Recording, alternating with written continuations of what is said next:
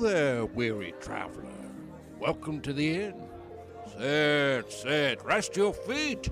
Why, it's a long journey on the road to Tar Valon. Have a cup of tea, or maybe a frothy ale. The light. Why, you're just in time for the entertainment. Here are your hosts, Tracy and Amber. You do this very well, Domon muttered, one with a Nox driver's stick and the other with a queen's honey. Oh, very well. I will help as I can, but I do no promise to remain for another Falme. Bayle Domon, Chapter 39 A Cup of Wine. Hello and welcome back. I'm here with my good friend Tracy, I'm here with my delightful friend Amber. And this is the road to Tar Valon. Today, we continue onward in the Shadow Rising. Bum bum bum. Bum, bum, bum. Good chapters. Good Indeed. chapters. Indeed. Weepy moments. Weepy moments. Yeah. Like yeah. I was not I was not necessarily expecting that, but uh yeah. Yeah. Well written. When Trolloc cookpots are involved. Oh my know. gosh. And 14 generations of Aybaras buried like at one time. Heron. Whoa, Tracy, skipping ahead. Or oh my 14 goodness. Oh, sorry. Sorry, sorry. no, it's okay. Spoilers! How dare Spoiler. I? Should we go ahead and just Yeah. hop into the recap of one cup of wine? Just Yes. one. Just one. Just one Just cup. one. That's apparently all it takes. So, chapter 39 A Cup of Wine. Elayne and Nynaeve arrive in Tanchico with a slightly sullen Tom and Julian in tow. Once off the ship, the feel of the city makes them grateful for the dangerous air the two men give off. A chance encounter with an old acquaintance helps in locating a place to stay and plan for the continued hunt for the Black Ajah. Elayne has her first common room experience, gets a little drunk, does a little mustache pulling, and remembers where she knows Tom from. Nynaeve has a cure for Elayne before she takes her turn to search for a queen in Tel'aran'rhiod. Hmm. Oh, Elayne. First off, the way that this chapter begins, they're fresh off the boat, right in the harbor, and they're like, no one will know us here. We're traveling incognito. We're off to a great start. And then it's like Bayle Domon, like, I do recognize you, Nynaeve, Nynaeve. My aged grandmother. Dodson, Dodson Do here. No one cares. so fun. It's so fun. We have a bit of a standoff between Bayle Domon and Julian because of the Tairen, Illianer. I don't know. They hate each other. The countries are Mhm. pretty nationalistic and hate the other. And I thought that was interesting. Yeah. We've got another interesting part of this whole exchange is Julian won't talk to Bill Domon. He's talking through Tom, and Tom is responding to Bill Domon.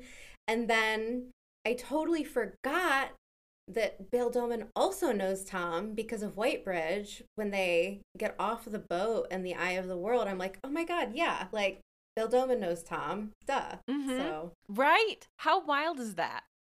Tom from book one, and then the girls from book two. Like, Bill Domon just keeps popping up.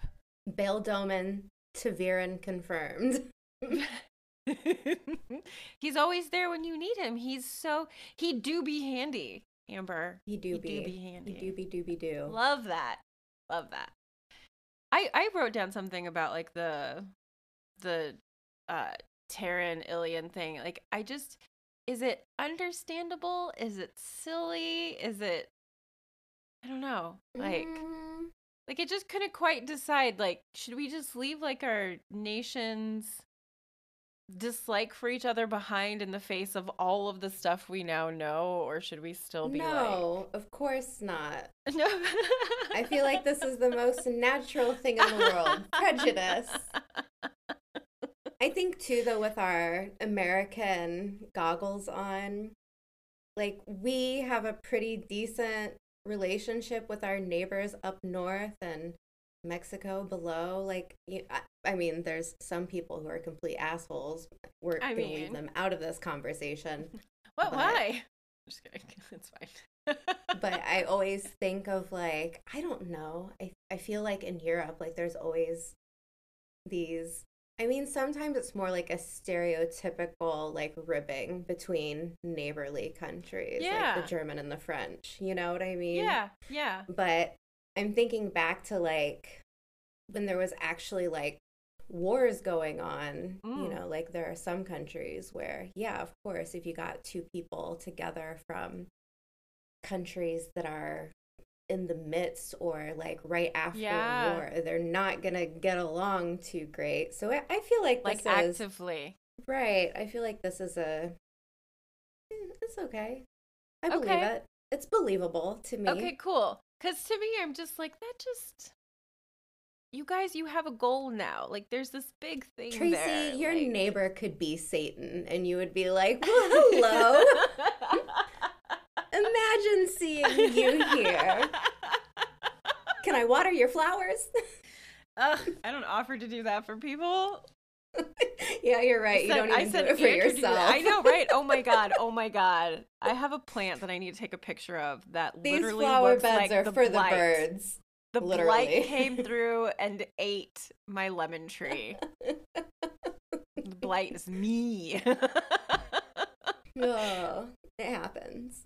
anyway, okay, so I I just wanted to ask, and I I, I like your perspective on it because sometimes I just feel like little interactions seem a little harder for me to believe, but like especially like putting it in perspective that way, I think it makes more sense yeah, the, to me. the Illianers and the Tairens, Mm-hmm. they hate each other's faces. Yeah, So, yeah, that make okay, that makes more sense. but I mean, Bill Domon, pretty good guy, still gets everybody a room at an inn and Right? two And rooms. provides lots of rooms. information.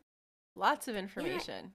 And and we get a nice little segue about this smuggler with a heart of gold because Elaine is looking at all of these gaunt faces and all the people that are starving and even in this common room of what is it the three plum Court.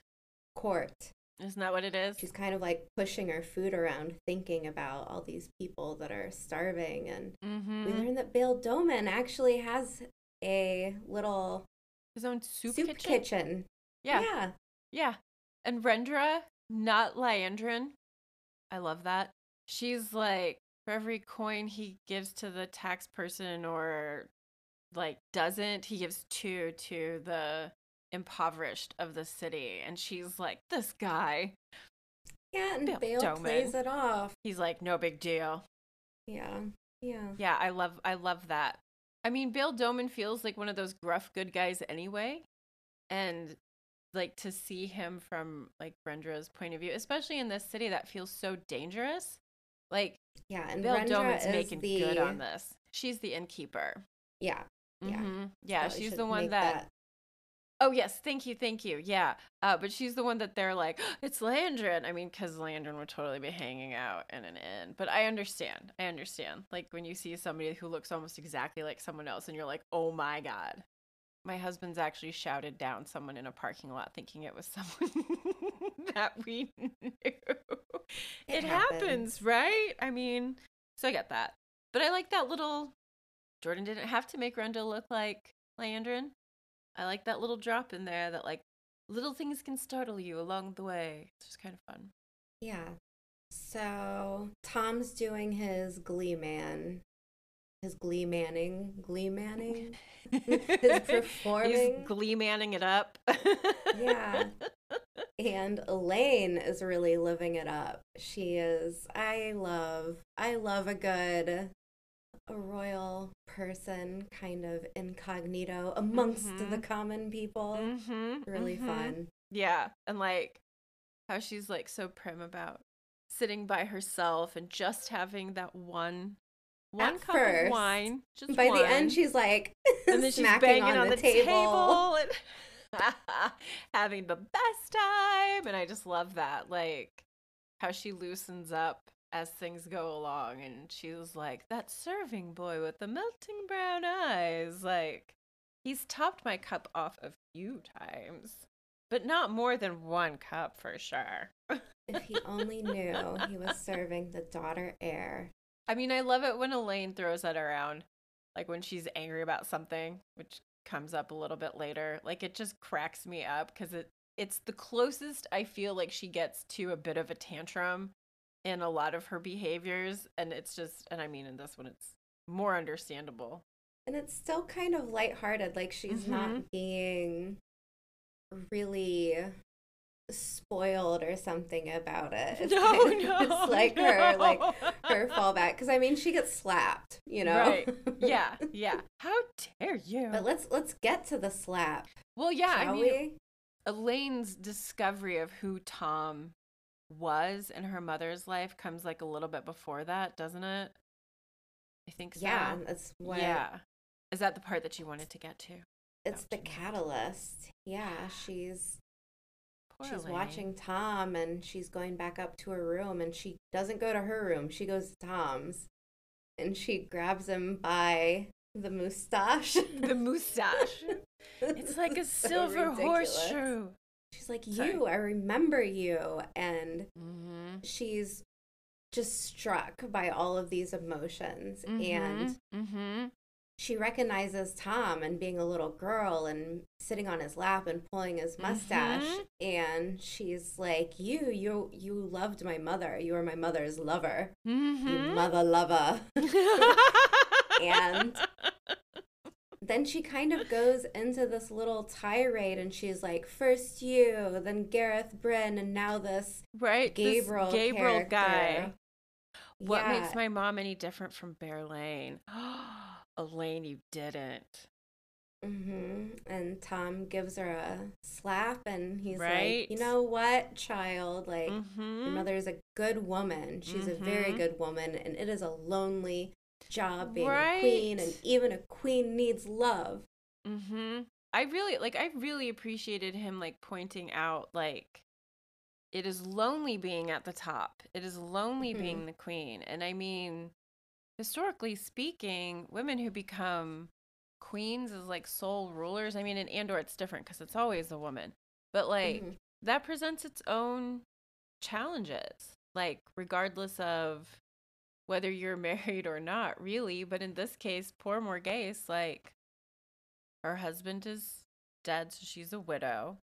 And what are your options for people that you feel like you can trust and be yeah, a lover? And her husband was confidant, not a great guy, right? So. Yeah, so just a lot of things for Elayne to kind of chew on and maybe grow up around a little bit because I mean that that question feels kind of childish like what's the difference between the two? And at the same time really valid for somebody who's like trying to figure out what her path is potentially going to look like.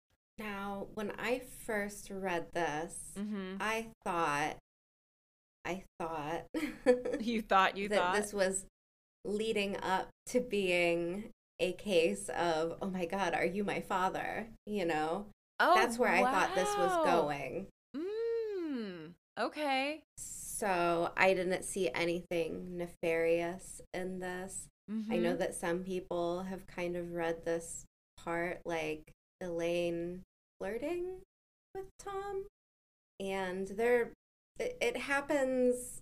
Yeah, I don't know. It, it does. It doesn't feel like a very flirtatious moment to me. But I don't know. I've, I've yeah. heard that from okay certain people but I thought she was like getting at maybe him being her father. Uh-huh. Or just her kind of like reverting back to this childlike state with her like pulling on the mustache and she's mm-hmm. drunk mm-hmm. and she's away from home and she's out there doing things that she never thought that she would be doing. Yeah. And maybe she's kind of lonely herself. She has Nynaeve and as much as they are growing to being companions and friends, mm-hmm, mm-hmm. they still they're both very different people. Mm-hmm. And it's almost like at this point they have a working relationship and Yeah. not like a sisterly relationship. Yeah, they're still learning about each other. I mean, this Yeah. is this is still very early days for the adventures of Elayne and Nynaeve. And even on the ship, there wouldn't have been a whole lot of opportunities for the two of them to spend time with each other because Nynaeve is terribly seasick all the time. So Yeah. that's a really good point. That's a really good right. point. And she kind of made a friendship in this yes, Jorin. Windfinder. yes. And their goodbyes were really I wrote special. the down. kiss to the fingers and then the fingers to the it. fingers. It's really sweet. But here she Mm-hmm. is now, kind of on her own, exploring the grand Mhm. world, getting absolutely shit faced. She only believes that she has drank one cup of wine. mm-hmm. She's she's telling herself that. Right. And she eventually makes it to her room. Nynaeve is like, oh, girl, Look at yourself. look in this pot of water. And she call back to Mother Guenna from Tyr, Mm-hmm. Mm-hmm. the healer woman that liked to dunk men in barrels when they were Mhm. being too Mhm. feisty. Mm-hmm. So we have a little bit of waterboarding. And then Elayne's For your like, health. We, For your health. yeah, we gotta, we have to meet, we have to meet Egwene. And Nynaeve is Mhm. like, yeah, that's not gonna happen. You are not going into Tel'aran'rhiod. You will pass out the moment your head Right. hits the pillow. And Elayne's puking and all of this stuff is going on. So Nynaeve goes in to Tel'aran'rhiod and there she meets Birgitte. So, so many people. Is Birgitte just, she's like whack a mole going to Tel'aran'rhiod. she pops up. She's like, you shouldn't be here. She's like the Tel'aran'rhiod, Tel'aran'rhiod warden. She shows She's not up, supposed to talk to anybody. You. Yeah, she's not supposed to Yeah. talk to anyone. And here she is like, woman, She's like the welcome wagon. get the fuck out. What are you doing here? Go. You need to go. Seriously, just go. I like that Nynaeve admits in this section that being in Tel'aran'rhiod is not as easy for her as she feels it is for Elayne and Egwene. And considering who Nynaeve is and how she's not the best at admitting, especially verbally, when she's been wrong or where her shortcomings are, knowing Mhm. that she can acknowledge them to herself, I think is a valuable characteristic. And I I Yeah. appreciated that insight into her, that it's like frustrating for her to like I mean, I get that. But even just acknowledging it, like Yeah, good on you, Nynaeve. I liked that. good honor. So Nynaeve also encounters a mysterious person number two, and this is Oh yeah. well, I can't really say the name, but she she sees a mysterious person in Tel'aran'rhiod who looks like Lan. Again, we have Again. this mysterious man who keeps Mhm. popping up, and he seems up to no good. And she wakes up screaming because Mhm. he shoots a bow at her, and she Mhm. thinks it's Lan, but it's not. That's the theme of the dream apparently, is to shoot an arrow at Nynaeve, like Birgitte does it, and then it happens once she gets to Emond's Field when she's trying to like escape from that arrow. hmm And then there's this Lan look-alike shooting at her. That freaked me the fuck out too. Yeah.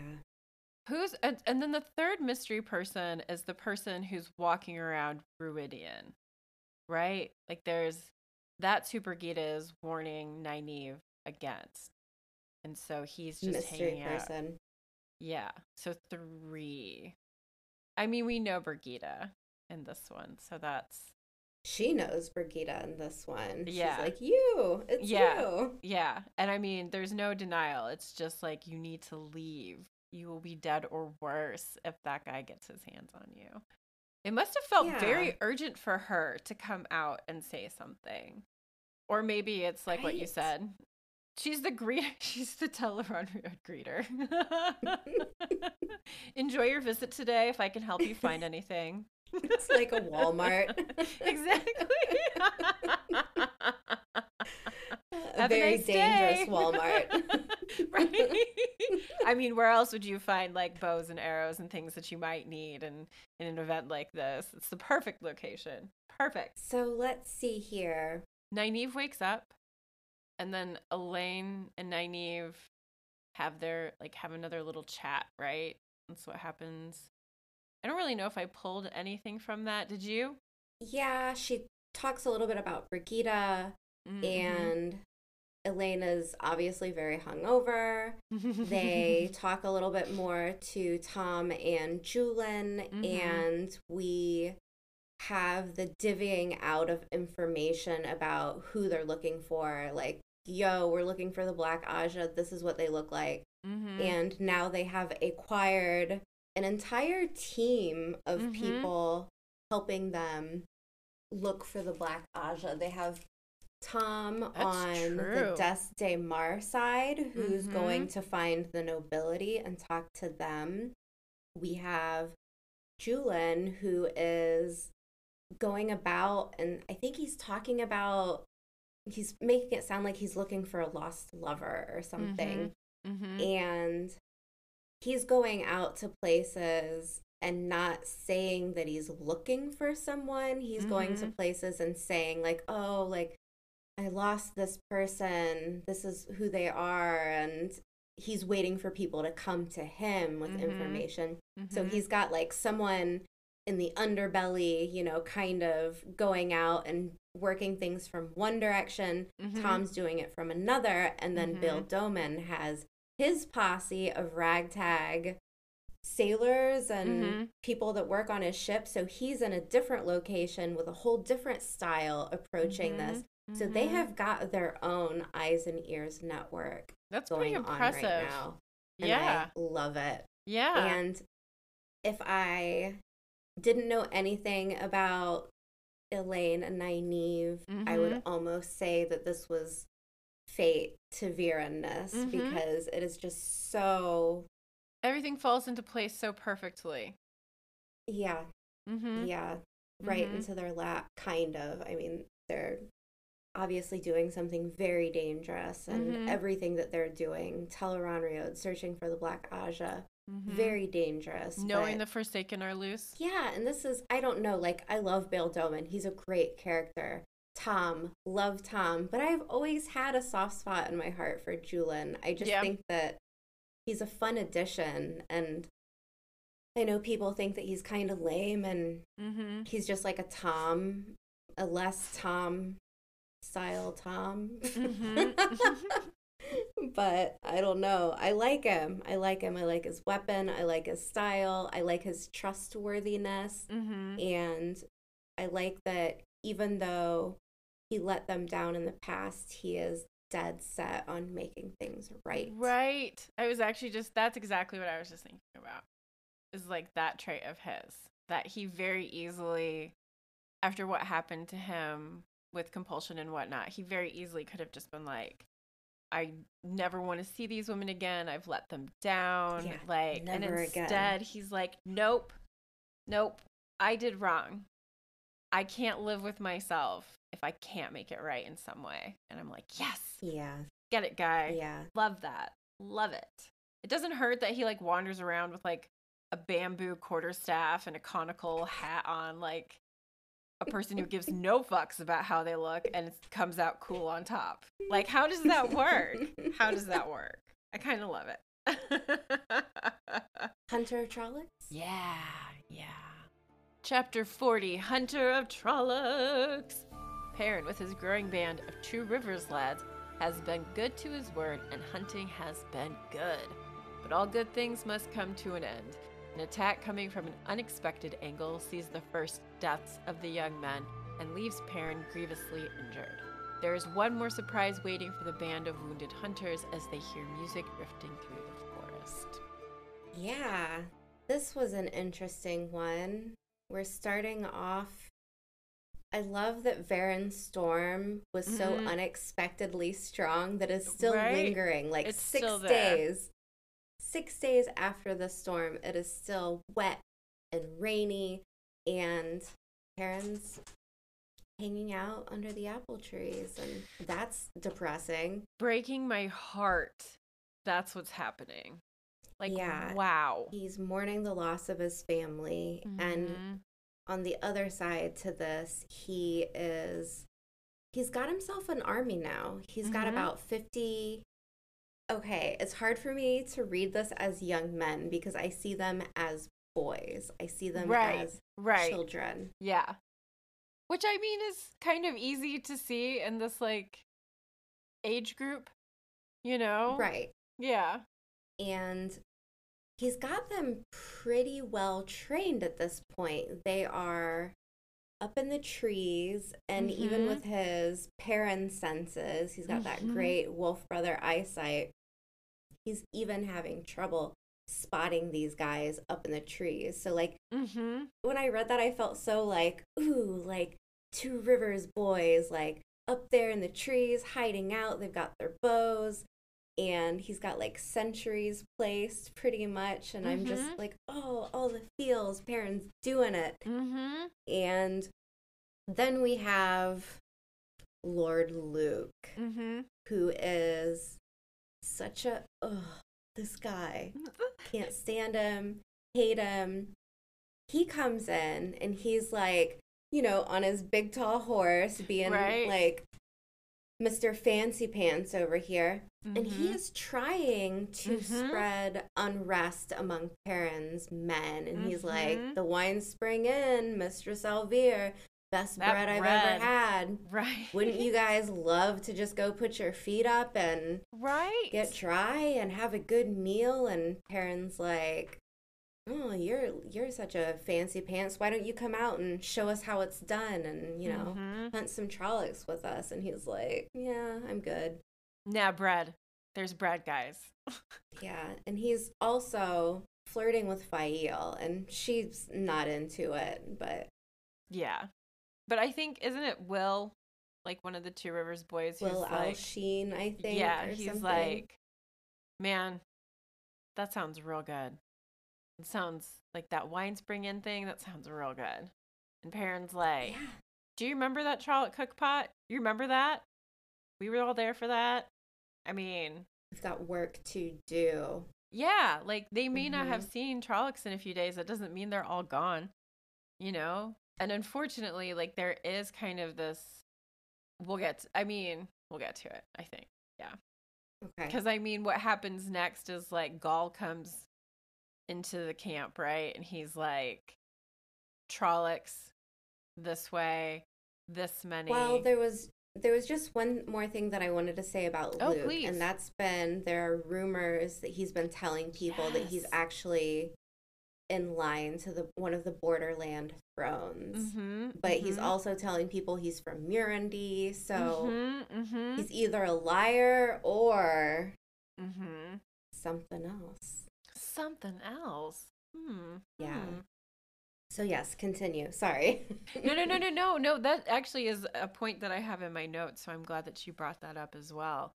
But just like how Gaul comes in, he tells them they're Trollocs. They're like, we're gonna make this plan, and off they go. And I mean, they've been successful so far in their Trolloc hunting, and everything feels good, and everybody's feeling confident. And of course, Mhm. that's when the Trollocs come from the wrong direction and there is death and mayhem and man Perrin losing it on those Trollocs and like for my mother for my sister and like my like almost weeping thinking about like you know the what anger though? and grief what that that part hit me hard but i think the other part that even was i don't know why it was such a gut punch but every time he screamed two rivers to me to me because he does it a couple times. Oh. And i was like like oh i'm getting choked up because i know that they're not all coming not all back. coming and back.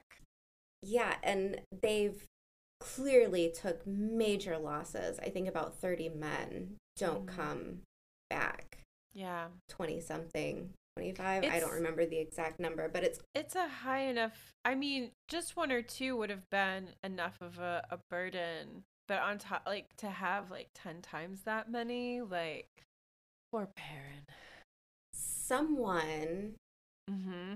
Mm-hmm. told the Trollocs what's going on. Someone's Right. working. Someone's in cahoots. Someone's a dark friend. someone somewhere. Someone somewhere. Dark I wonder who it could be. Right. But all of this happens. Ihvon, one of Alanna's warders, comes right in the nick of time and they take down the last fade, Mhm. and Perrin gets a pretty gnarly injury with a Trolloc bow. Yes. Yes. And I always think it's hilarious, like seeing a Trolloc like holding a bow because I don't know why. to me, like for some odd reason, the bow isn't the size of the Trolloc. And so it's like almost like a tiny bow, and it's like ding, like, and I know that's totally not the case, but like in my head, somehow that's how it, it looks. I don't know what's wrong with me. if they're the same si- like if they're made for Trolloc hands, then they would be really, really big. I feel Mhm. like because Right? Yeah. That's like that's what they know. should be. In my brain, they're like Right. tiny. a Trolloc would break a little teeny tiny thing because they're big, stupid idiots if Yeah. they don't have a fade with them. So Perrin gets hit with one of these barbed bows. We learned that Yeah. it's barbed later. Here I am Mhm. spoiling things Oh. again. Amber. Well, it was me before. We had to take turns today. but Gaul was kind of like, oh, you know, like they were they were coming from the wrong direction. I don't know what happened. And I I felt bad for Gaul because imagine being Gaul and being like, okay, he was the scout, he was the one Mhm, with Bane and mhm. Chiad who were Mhm. kind of ahead of the bunch and kind of Mhm. like moving about. Oh, this is what I was this is what I forgot to say. Okay. Perrin's men, because of the three Aiel that are Mhm. there, think that there are hundreds of Aiels now in the woods. Yeah. and I love that because Perrin's just kind of thinking to himself, like, well, if it helps the morale, then exactly. I'll just let them Just let them go ahead and believe it. okay. But Yeah. anyways, No, no, I love I love that too. Like part of me wishes that there really was. But I know, I know, I but I love their hopefulness. And in another Yes. way it kind of like reinforces that how young they all are. You know, that Mhm. that's like a concept they're holding on to. I mean, it is possible, but is it really? You know? Is it really? Was it Yeah. really? Yeah, Gaul's Gull coming back and talking about that, like it's almost like I think because he's trained as a warrior, like I feel like he Mhm. almost approaches it in this like this is this is what happens. You know? Like I'm sure there's a part of him that goes through the process of, man, that fucking sucked. And the other part of it being like trained to the point where he's like, you lose men, things do not always fall out according to plan when battle is on the table, if you will. Yeah, I'm just wondering if there's something in the back of his head, you know, thinking like he has toe to Perrin because Mm. here he is out on this expedition because Perrin saved his life and now a big mistake was made, but it's not necessarily anyone's fault. Yeah. Oh, interesting. Interesting. And Perrin's the one who's dealing with it the hardest. Gaul's like, find me a white robe. you can't find one, I'll just run around naked. Yeah. Yeah. So we've got a bunch of very injured men kind of Mhm. hobbling off. They need to find a farm and they need to find it fast. They need bandages and they Mhm. need to clean wounds. Mm-hmm. They need to rest. They need to rest. Mhm. And Perrin is so injured he can't walk. And he mentions all the injured men, like, find him a horse, and he can't walk himself. Mm-hmm, So- mm-hmm. yeah, yeah. that's basically where it ends with him reciting the names of his missing men and Mhm. kind of just hating himself and feeling stupid like he let them down and as they as the chapter closes out we hear music in the distance Ta-da, That's- Tinkers. Mhm. The only other thing that I wanted to just like touch on from the chapter is how they put on the appearance that they could fight if they needed to because Oh yes. one of yes. the the Myrddraal was taken down but the Trollocs were not like linked to the linked. Myrddraal Yeah. so now there's just like a roving band of leaderless Trollocs out there and they'll do Amok, amok, amok, Yes. amok, amok. exactly. exactly. Exactly that. Yeah. Like that's and I mean it seems to work, right? Like Perrin can smell Trollocs for for a bit and then they seem to like kind of fade away before they're able to like hobble their way into the Tinker's camp. So yeah, yeah, that's now do you should we do the next chapter? Yeah. Let's go for it. Okay, so chapter 41 is Among the Tuatha'an. The Aiel break off from the main camp as the wagons of the Tuatha'an come into sight. Perrin and the others are kindly greeted, and Perrin realizes he has been with these people before. What are the chances? Sorry. The big reveal of the chapter happens when Perrin asks Faile about her father, and then Perrin shares his own secret with her. With his injury tended to and his drink drugged, Perrin falls asleep to the sweet murmurings of his fierce girlfriend. Yes. Sleep, my wolf king. Yeah. The king of the wolves. Love how she's like, my dad would love that. I like how this chapter starts out with how I just love everyone's description of the Tinkers where it's like it's like, oh my god, those colors are like aggressive. right? It like no sane lot. person would ever choose that color. I'm pretty sure that's what Perrin says. and Like, now so after judgy. this show and the Right. dreadlocks, all I can think of is Sideshow Bob from The Mm. Simpsons. mm-hmm. Mm-hmm. the Tinkers. eh, th- This was this was fun actually. Mm-hmm. So I needed some levity, and the Tinkers. There's a little bit of it, kind of, kind of. I of. think we all needed it. yeah, we've got Gaul and Bane and Chiad. Like as soon as they see the Tuatha'an, they're like, "Yeah, we're getting the fuck out of here. We're we would rather sleep in the wet woods than with these people." Right? And they don't even know yet. Like this is just like the general distaste of Aiel for Tuatha'an. Like But isn't Gala clan chief? No, no, that's Rhuarc. no, yeah. I think I think he's been kind of marked as potential hmm candidate for uh becoming a clan chief, but I don't think he's been through anything in Rhuidean at this point. Yeah, you're right. So, and I mean, I th- like to me when I I think when I've read that in the past, I've just been like, oh, of course that totally makes sense. But I hadn't necessarily realized just how strong that distaste for the Tuatha'an is among the Aiel. Mhm. Yeah. So they go off, and I it was Chiad is like, "Maiden's kiss time. Are we doing it? What do you think?" Yeah. oh, those Aiel. But we get to the Tinker camp and Perrin recognizes Raen and he's like saying the words, Your welcome warms my spirit. And all of Perrin's men are like, What? what is this? and Uh, everyone realizes that not only does Perrin know these people, like, he, not like of them, he Mhm. personally knows them mm-hmm. He also knows the weird language of their greetings Mm-hmm. that's very odd so like everyone's just kind of gobsmacked and Perrin is you know injured and Raen's looking around at everything and all of the people and the Tuatha'an are like very quickly like mobilized Mm-hmm. even though that they were in mid nighttime celebration. Mhm. I guess like I don't know, they party every night maybe. pre bedtime I really- party. yeah, I really don't know the party. Party don't stop till it's eight in the morning. Right. of situation. Those two off on. Everyone should follow the I way of the leaf. It sounds like so much fun.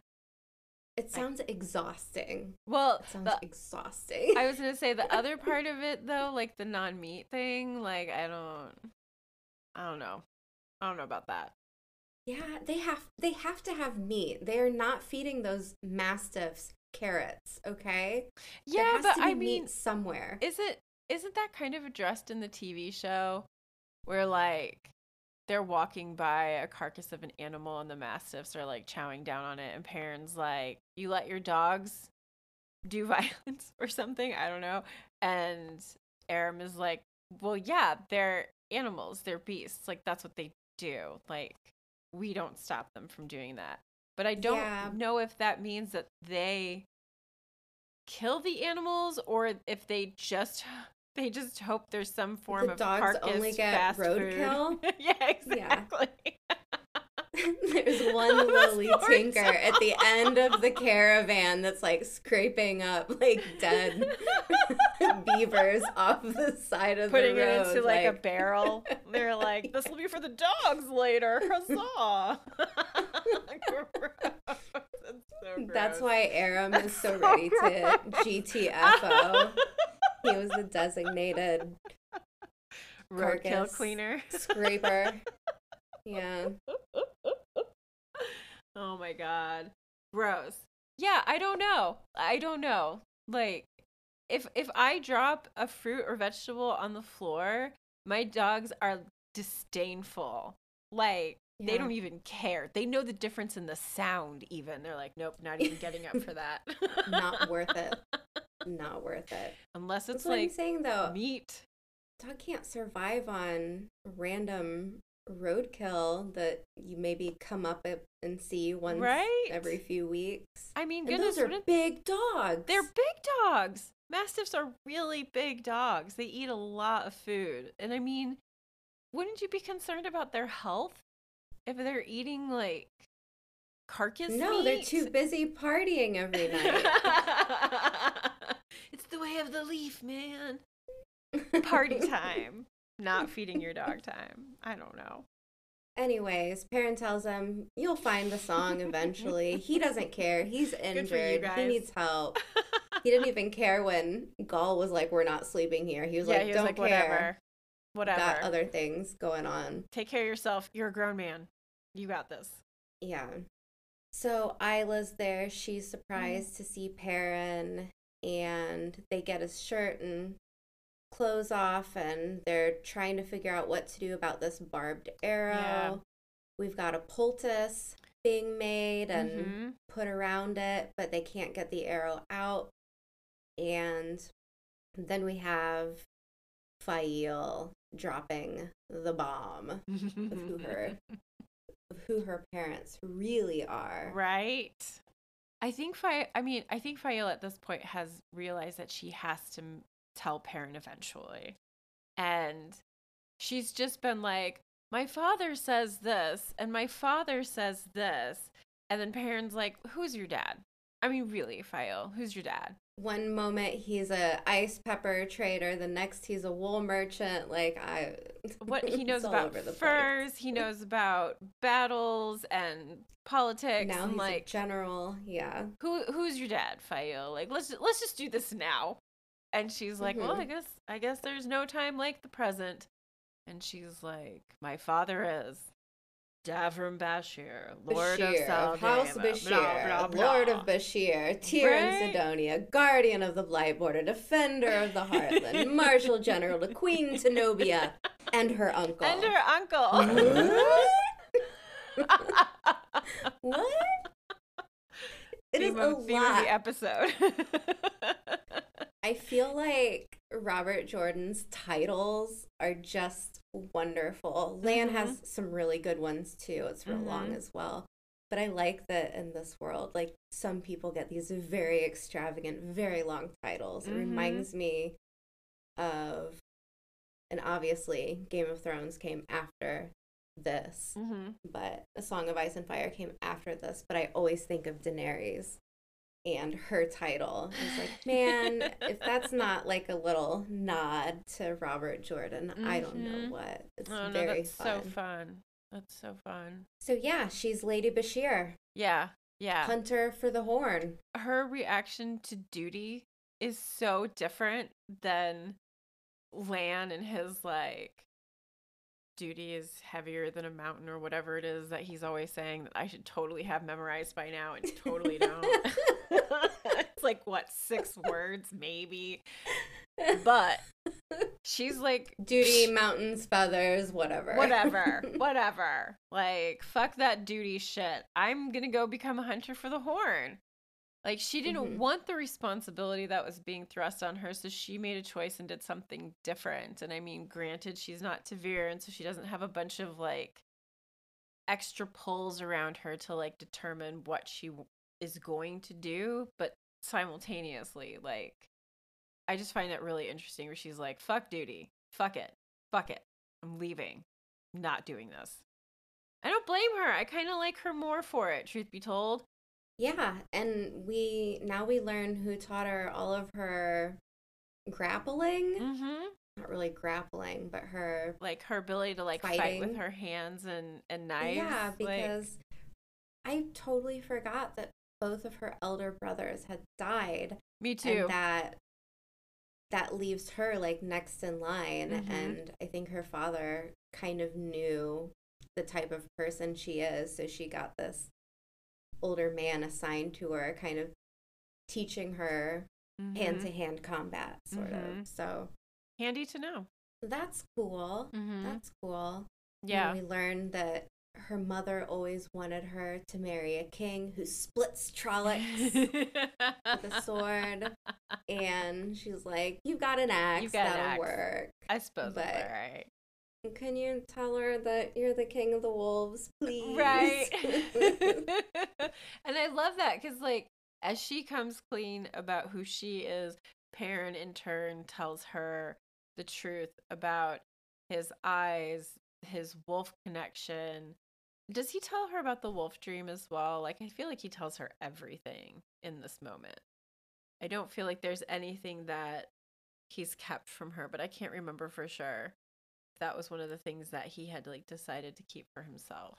I Regardless, don't remember either. yeah, Yeah. like, but they they now know each other more fully, and I think that like it's a it's a good progression to see because instead of like flipping out like you lied to me and you held something back from me and now I hate you and I'm gonna stomp off and have a tantrum blah blah blah they're like hmm I love you Wolf King She said, yeah, the way that the chapter ends is her forcing a disgusting Drink. concoction down his mouth and saying, Sleep, my wolf king. Oh, I just love it. It's so sweet. Like, I understand that Faile gets a lot of hate, and I've I've stumbled across quite a bit of it recently while like looking up stuff for our chapters that has just astonished me with just like Yeah? Tell Like- me. just tell like me the about it. v- the vehementance that goes in behind these things. Like she is the worst Yeah. character ever. I hate everything about the way that she's written. She's mean, she's bossy, she beats people up like and I'm like I kind of kind of love this relationship that she's developing with Perrin.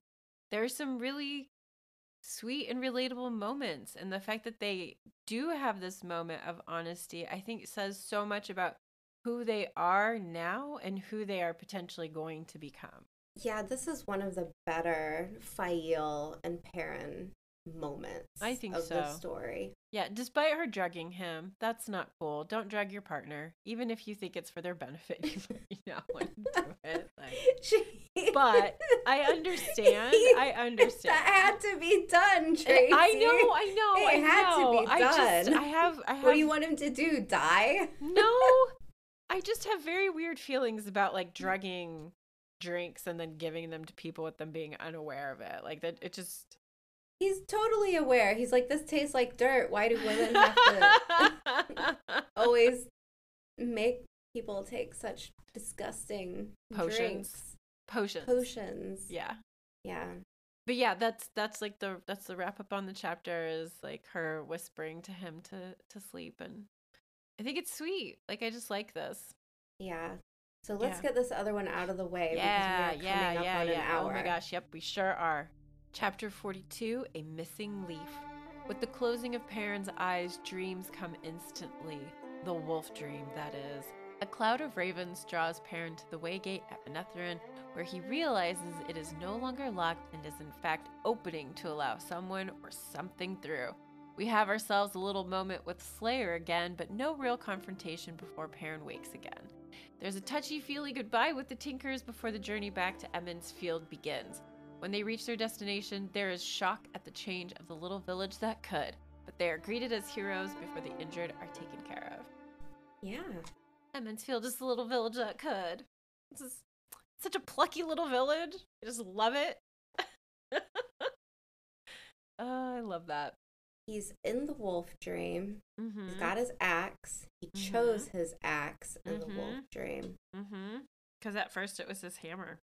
hmm And he knows that Slayer is out there somewhere. Mm-hmm. And he's been crisscrossing back and forth the two rivers, mm-hmm. looking to see where he can find this guy. Mm-hmm. And he's also thinking about Faile and all of this Mhm. information that she just gave him. Women are wondrous strange. Right. Okay. and he notices the ravens flying towards the mountain. That's why he follows that direction, and that's Mhm. when he sees the waygate. Mm-hmm. And he's like, "Seems normal," and he's about ready to leave. Mm-hmm. This is why I was like, Loial totally should have just pocketed the other The leaf. Like he just should have put it in his pocket. Like leaving them both on the outside like that just felt so vulnerable to me. Like I knew it was going to happen. I've read the books before, but like Let's destroy the ways, burn it. They don't need it. th- like, we don't we don't need it. We understand how dangerous it is and yes, it has served a purpose. However, like in this in this particular case where there's a very real possibility that this is how the Trollocs are getting in and out of the two rivers like why why why would you even chance it? Why wouldn't you take that other leaf with you? And now here we have of course our vulnerability. It's it's opening in front of him while he's in Tel'aran'rhiod he is seeing that it is being used for sure. Like yeah, there's no question about it. choices Yeah. And this is the first time, too, he's kind of dashing away and he realizes that he can see this Slayer character. And this is the first time that he's gotten a good look at him. And we've got the coat, which is a Borderlander cut, and his face looked enough like Lan's to be the Mhm. warder's brother. So mm-hmm. Everyone in Tel'aran'rhiod is seeing the same guy. It's Mhm. official. No ifs, ands, or buts about that. mm-hmm. But Perrin knows that Lan does not have any living relatives. But this dude is wearing a hadori, Mhm. and he's kind of like, "Ah, it can't be. He can't be from Malkier. Just that wouldn't Yeah. make any sense. Yeah, like Lan is. He says that Lan is the last surviving Malkieri, and I was like, "How? You sound real sure about that? I know, right? Like there were no How do- refugees, no one at know? all. How do you know? Like maybe no living Malkieri nobility outside of Lan. I'd buy that. or maybe no Malkieri in the fact that they no longer have a nation, so they are Mm. therefore no longer a people. But And then that would be like saying land wearing. isn't. Yeah, I don't know. I don't know. Mhm. Yeah, I would like that. Would just kind of. I was like, really? You just you seem so sure of yourself. Why? Yeah. Mhm. they have like a little conversation. Who is the renegade that Slayer is talking about? The renegades and da-da-da-da, finally found it. I have, I have no idea. Okay. I don't know. I I can't say it either. like I have ideas. I mean, well, yeah, I can. Sure, why not? Does it have anything to do with Darkhounds? I don't know. My first thought was Padan Fain. Because he's talking about a renegade in the two rivers. And like Padan Fain seems to have like this I'm a dark friend, but I'm out for my own Yeah, agenda. that would make sense. Yeah, okay. And I, I maybe there's a place where this gets confirmed. I don't really remember. And that's why I wanted to ask like if you if you knew or had some ideas. That would make sense. Yeah. But Slayer is doing a neat trick. He's kind of forced Perrin to come in close Mhm. and he's hiding, talking from like behind Wherever. him somewhere in some con- concealed spot. Mhm. And Perrin makes the decision to get out of there because he needs to go warn everyone about the Waygate, but he's been fed this nasty concoction, so he Mhm. like can't quite Mhm. get out of the wolf dream. Mhm. And there's a tense moment where you're like, "Oh no, is he is he gonna make it out?" Mhm. But he does. He just steps into a regular dream. And I think that that's Yeah. really fun that we see this transition from like being in Tel'aran'rhiod to making the choice to be Mhm. in just a dream. And I don't know if we've really had like a smooth transition like that yet from Tel'aran'rhiod.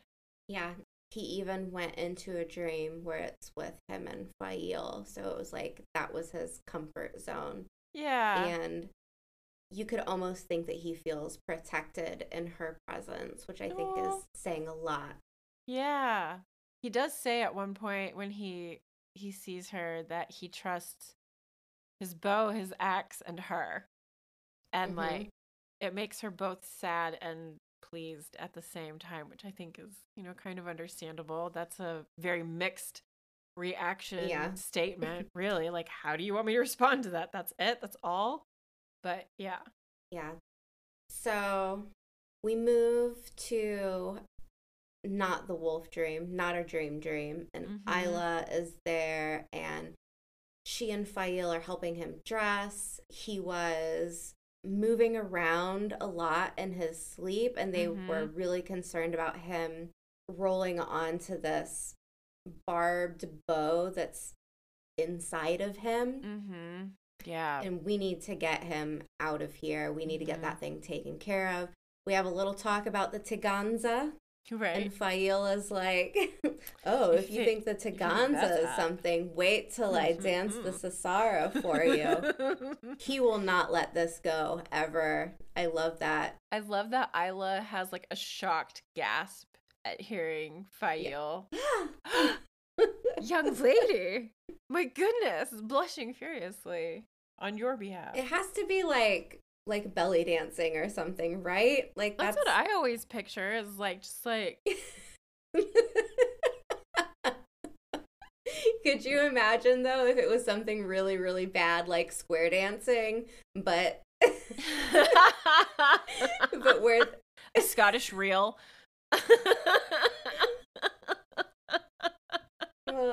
but they don't know any better, so they think that it's like very sexy. it's just like right. All this joyous leaping about is so hot. yes. Ah, that's hilarious. I love that. So Perrin is now concerned about the Tuatha because Waygate's open, Trollocs Mhm. pouring out, so he's Mhm. trying to get the Tuatha to move with him and go back Yep. to Emond's Field and his ta'veren pull almost almost works on Raen, but the rest of the Tuatha they're not having it. the children are like clutching Mhm. their mother's skirts like no, Right. we don't want to go. Ah!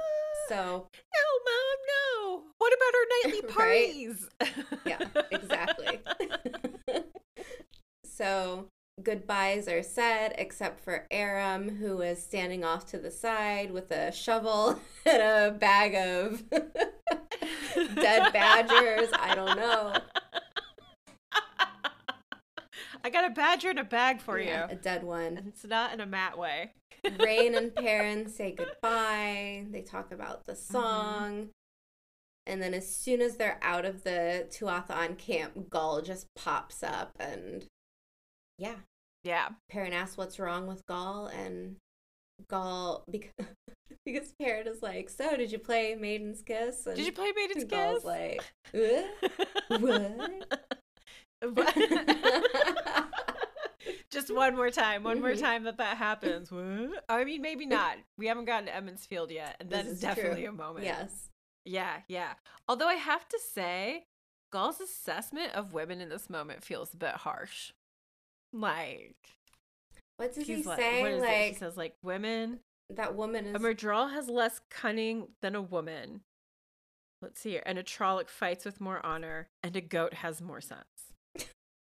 I don't know. Oh, that's so mean. I mean, I'm pretty sense free at times, so I, eh.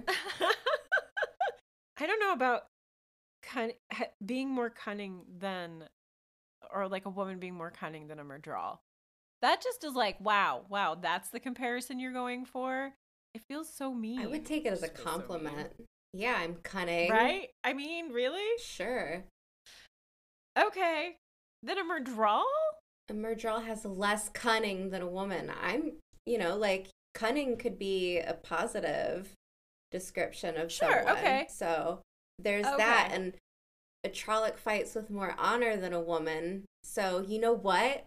If if I am outsized by someone who is stronger and bigger, I am not fighting with any honor. I will be all claws and nails and teeth and scratching And and, biting. Yes. Yeah. If it came down Mhm. to it, that's what I would like to think. I don't know. I've never been in that situation. But- neither have I. sometimes there, sometimes fighting without honor is an okay thing. So whatever, It- sometimes you just gotta. whatever. You just gotta. whatever. Yeah. And a goat has more like, sense. man. Well, okay, that one you got me.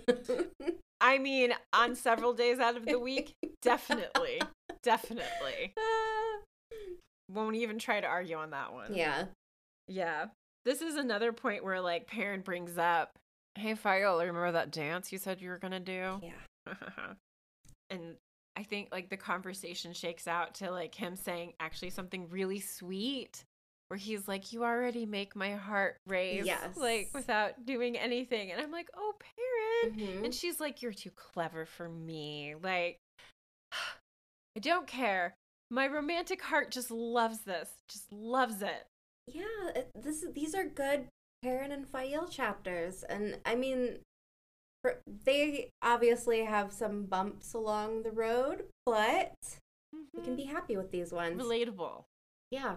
hmm Bumps along the road are relatable. So They grow. They grow together, and I think that that's cool. they move along to Emond's Field, and at this point, the men are even singing songs, and it is just a really fun chapter. Like I, after Mhm. so much, there's just this moment of like they've been run ragged, they're injured, but now they're like heading home. Like a, I don't know, Mhm. the the heroes are headed home, but Yeah. I was thinking about this, like them singing and tromping along, like the day after friends of theirs have died. And I was thinking, like, how personal this moment may have been for Robert Jordan, being a young man who was in battle. I'm sure he lost friends, and I'm sure sometimes the only way to deal with it is to pick yourself up and yeah, sing, you know, like be grateful for being alive. And it just like it sat with me very different this time thinking about his personal history Mhm. attached to this this moment. would agree, would agree. Yeah. Thanks. Thanks. But then they get to Emond's Field. Woo boy, they've been busy. All the trees are gone. Wow. The trees are gone. The forest is what is it like 500 something leagues? I mean, it, there's like It reminds me big gap. of Fal Dara, where when we get Mm. to the walls of Fal Dara, they need to be able to see as far out as possible so that there is Yep. nothing that can approach surprise them. and surprise them. yeah. And this goes back to my documentary watching where I think someone was surprised, like visiting somewhere in Africa. They're like, oh, like this little, like, not a, it's like a little village that Mm-hmm. This tribe lived in. And they were like, there's nothing here. And they're like, yeah, we have to make sure that there's nowhere for lions to hide. And I'm like, oh, Wow. makes sense. Yeah. Yeah. Makes sense. It does. Yeah. And then they have like the They've got the stakes, catapults. waist high Stakes. Catapults. they have been They are ready. busy. They're rocking and rolling. Right. And I love this moment with Verin because, Mm, oh, we didn't talk about the flag. They've got a wolf head flag right. flying with, a, I think it's red Right. and white, which would be the Manetheren colors. Yep. And I mean, also Andor's colors, like Red, yeah. yeah, like I think Morgase and Elayne wear a lot of like red and is that right? Yeah, I would. I think red definitely because in Eye of the World, there's the factions, and the red means you're a good queensman. Yes. Good queensman. Yes. So Okay, yeah. Yeah, so like cuz I mean he Perrin's shocked by this wolf head banner cuz I mean what the fuck where did this come from? mhm. And then Verin's like people need symbols, Perrin. Like yes, Alanna told people some stories about how Trollocs are afraid of wolves. Alanna, what made you think to tell those stories? She Are you thinking is about she trying to ingratiate herself to Perrin or like she? Well, she's lost a warder, so Mhm. she looking for a new one because Right. Faile. Yeah. I, I don't know if Alanna would stand a chance against Faile. Even with her channeling. One power or not. Yeah, Yeah, exactly. Faile would drug yeah, her in her be- sleep and take her out. be like you're done. Yep. You're done. Yeah. That's it. That's interesting to think about. I hadn't thought about it in like that perspective. That per- perhaps this is like an ingratiating move. Well, she's been she's- she's sneaking here. away, and we don't know Mhm. why. I don't think we ever find out what she was doing, but Yeah. I get the sense that Robert Jordan was like trying to put a question mark above her head and say like maybe we can't Mhm. trust her. She's sneaking about. Mm-hmm. because someone's Mhm. giving Trollocs inside tips, and we've got some people in town, some randos that we shouldn't trust. So maybe that was just she's Mhm. one of them that we're supposed to look at. Yeah. But Is Perrin aware of the Black Ajah? Like I feel as though like a lot of people have been told, mm, but I don't know if Perrin is one of them. I don't think so. But Mm-hmm. I don't know. I couldn't say yes or no. But I want to get to Verin because Verin is inspecting Perrin's wounds and she's making noises like, ooh, yeah, like this is bad. We need Alanna and we need her quick.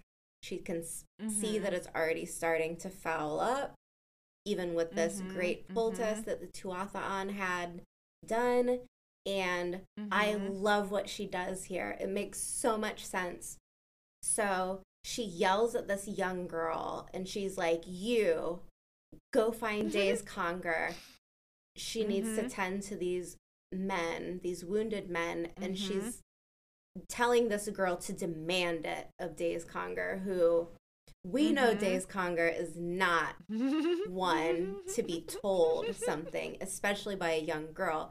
But right. it reminded me of something that happens all the way at the very end of the season where if you want someone to show up do something to Mhm. insult them and they will come stomping over and i Mhm. assume this is what Verin was doing like get her nice and mad so she comes quick Yeah, yeah. Yep.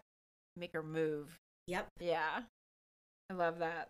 I also like how Perrin keeps like questioning her, like the things that she's saying, the way that she's behaving. I mean, he's very suspicious of both of them, which is why I was like, is Perrin aware of Black Ajah like among the Aes Sedai, or is he just being skeptical of their their motives out of just regular suspicion? since the beginning he doesn't think that he can trust Aes Sedai and he's kind of wavered on it Mm, mm-hmm. but I don't know. I mean, he's had help from Verin now, like freeing the Mhm. Luhhans and the Cauthons. mm-hmm. So, like, Yeah. maybe he thinks he can trust Verin now, but Alanna, Mhm. Not so much. he hasn't spent as much time with her, so maybe she's a question mark. Mm-hmm. Yeah. Yeah.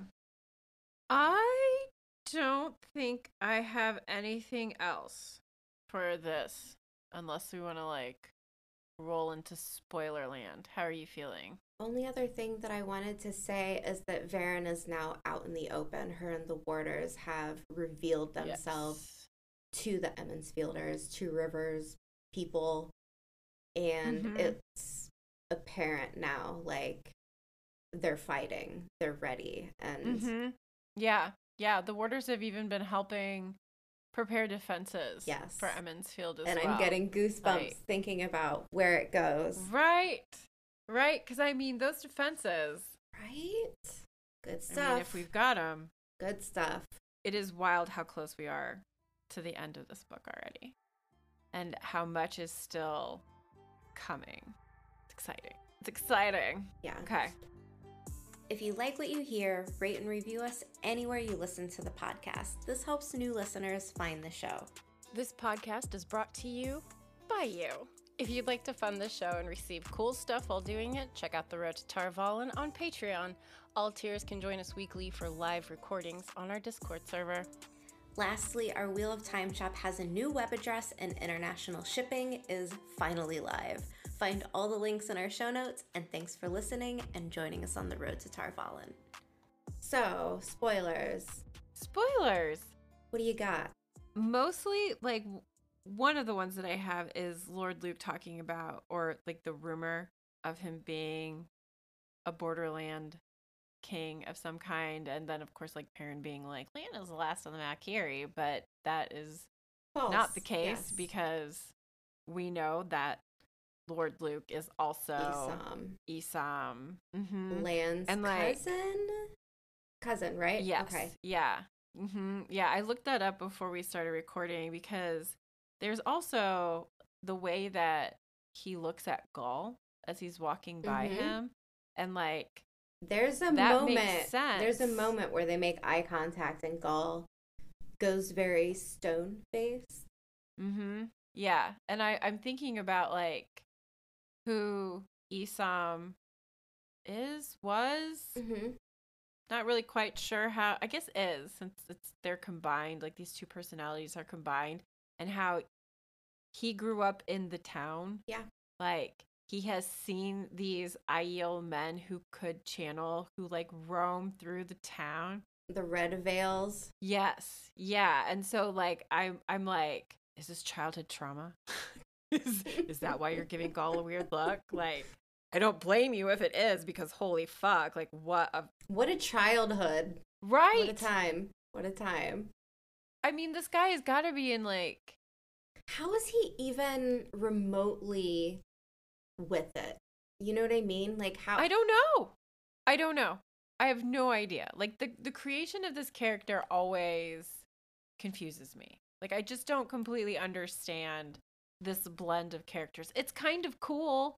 Like we get a return of Tigraine's brother and a return of family for Lan, but in this like weird dark way and i'm just like i don't i don't completely his storyline goes on forever. way too long Forever. And it was like way too in my opinion, sorry if anyone likes it, but I found it to be so anticlimactic and so right boring. This whole like fighting in the wolf dream.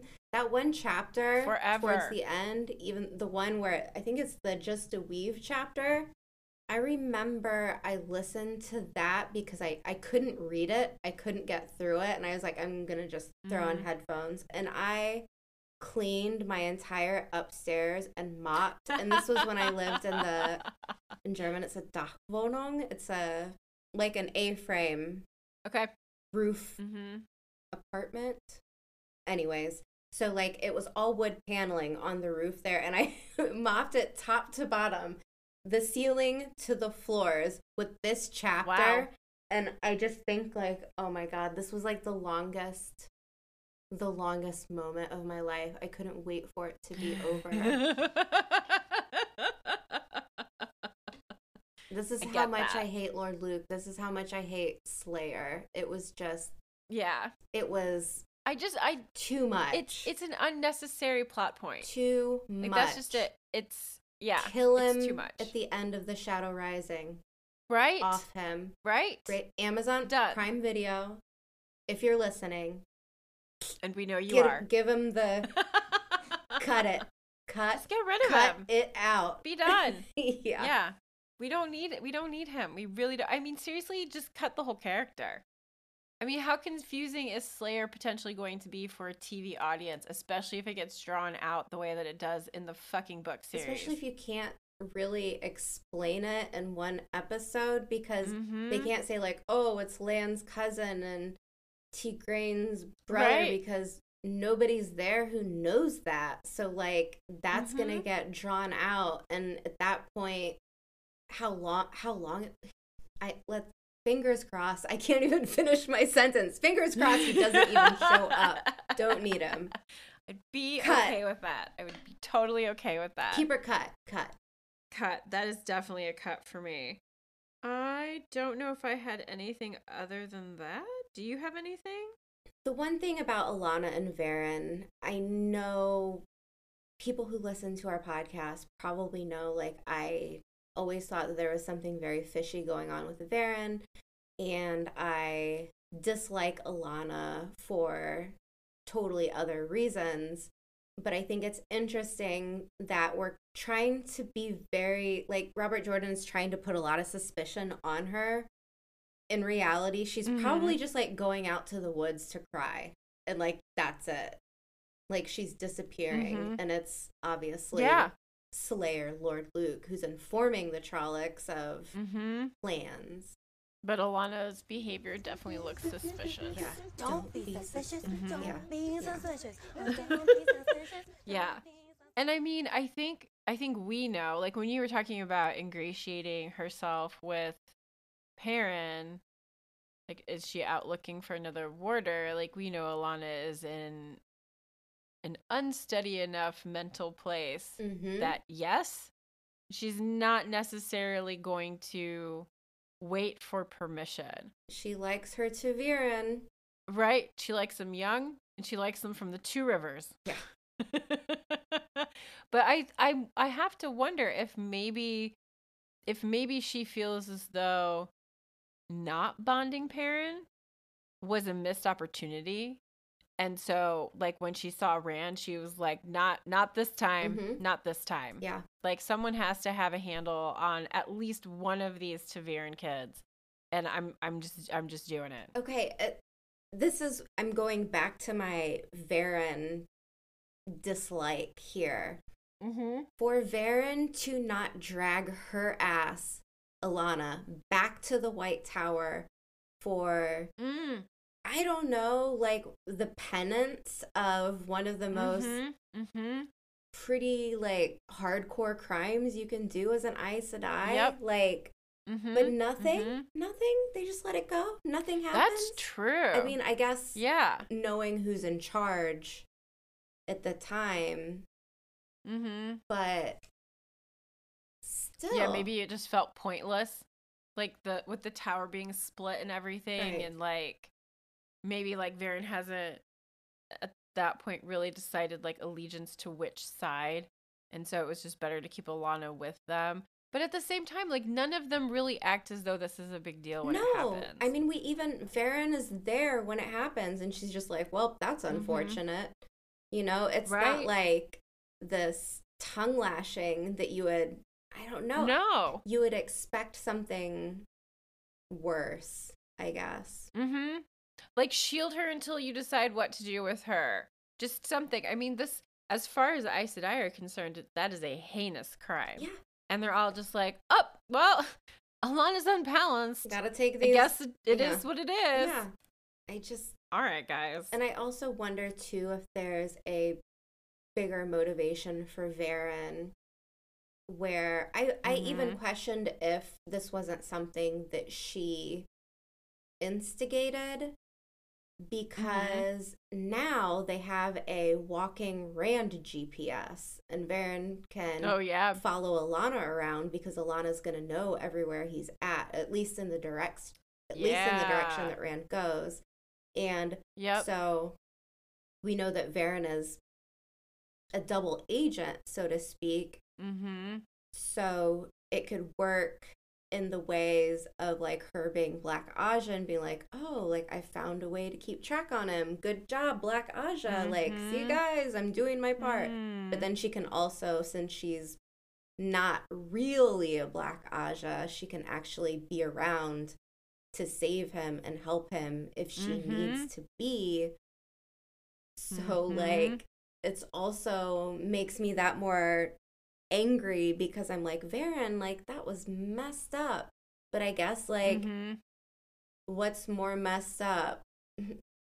Taking away someone's consent or the end of all of humanity. And I'm wondering what Verin would decide the answer to that is.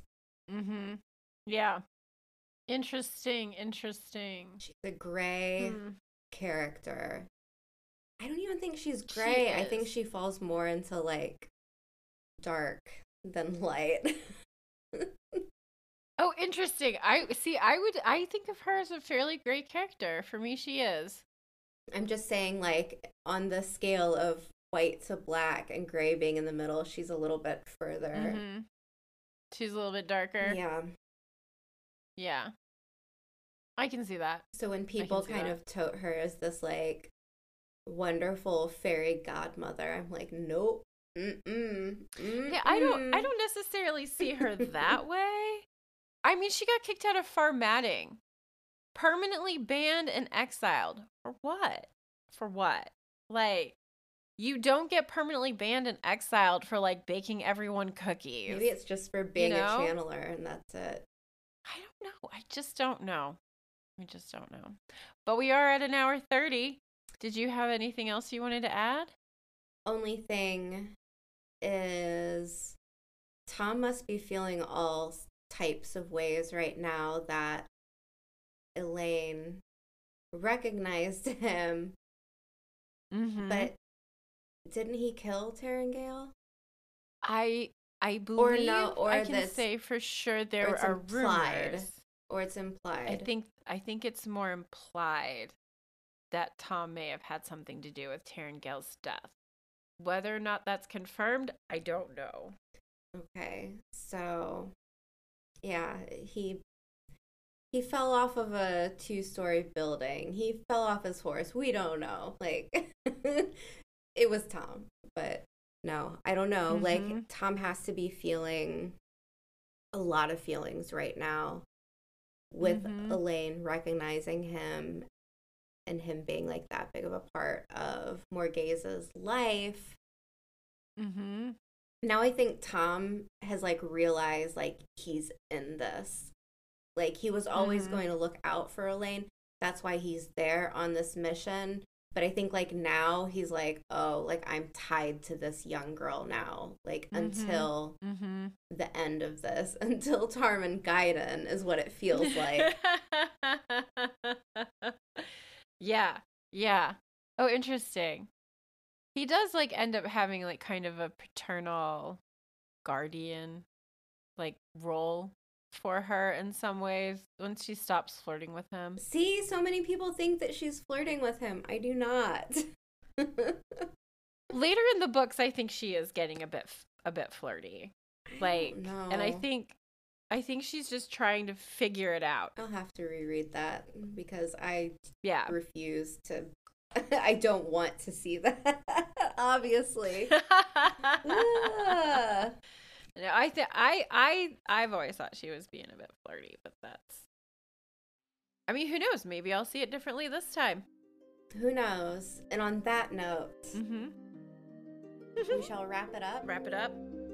Thanks so much for joining us. We will continue to release new episodes every Wednesday. We would love if you would subscribe to the podcast, leave us reviews, and share us with your friends in the Wheel of Time community. Let us know what you thought of our content. Correct us. Send us things we may have missed. You can find links to our email and social media accounts in the show notes. And if you have the Anchor app, leave a voice message for us to play in upcoming episodes. We also have a website where you can find links to our Discord channel, social media platforms, and merch shop. So until next week. Thanks for joining us on the road to Tar Valon.